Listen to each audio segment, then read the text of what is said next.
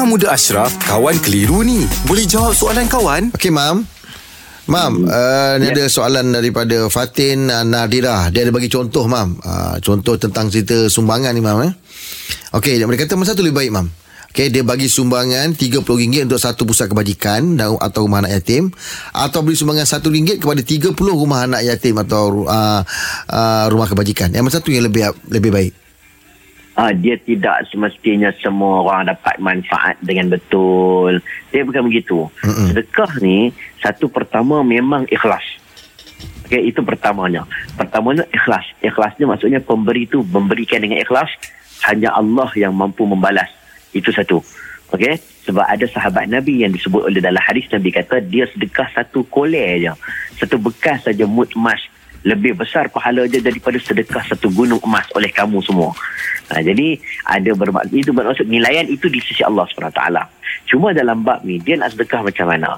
Nak tengok mana pangkat yang lebih baik, darjat yang lebih baik, ha, pahala yang lebih baik.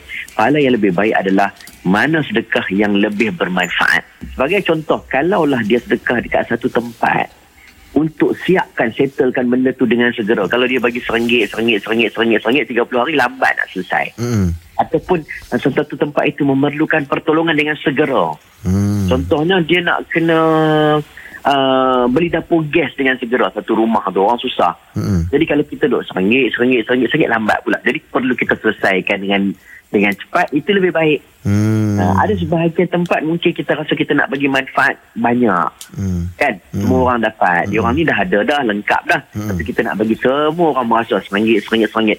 Ha, jadi pun boleh. Ya. Asalkan yang mana lebih bermanfaat, yang mana lebih uh, bersesuaian dengan keadaan. Hmm. Okay. Terima kasih, Mam. Allah, Allah, ganjaran Allah bagi sama. Allah bagi paling tepat dengan risau. Ah, okay. Terima kasih, Mam. Alhamdulillah. Selesai satu kekeliruan. Anda pun mesti ada soalan kan? Hantarkan sebarang persoalan dan kekeliruan anda ke Sina.my sekarang.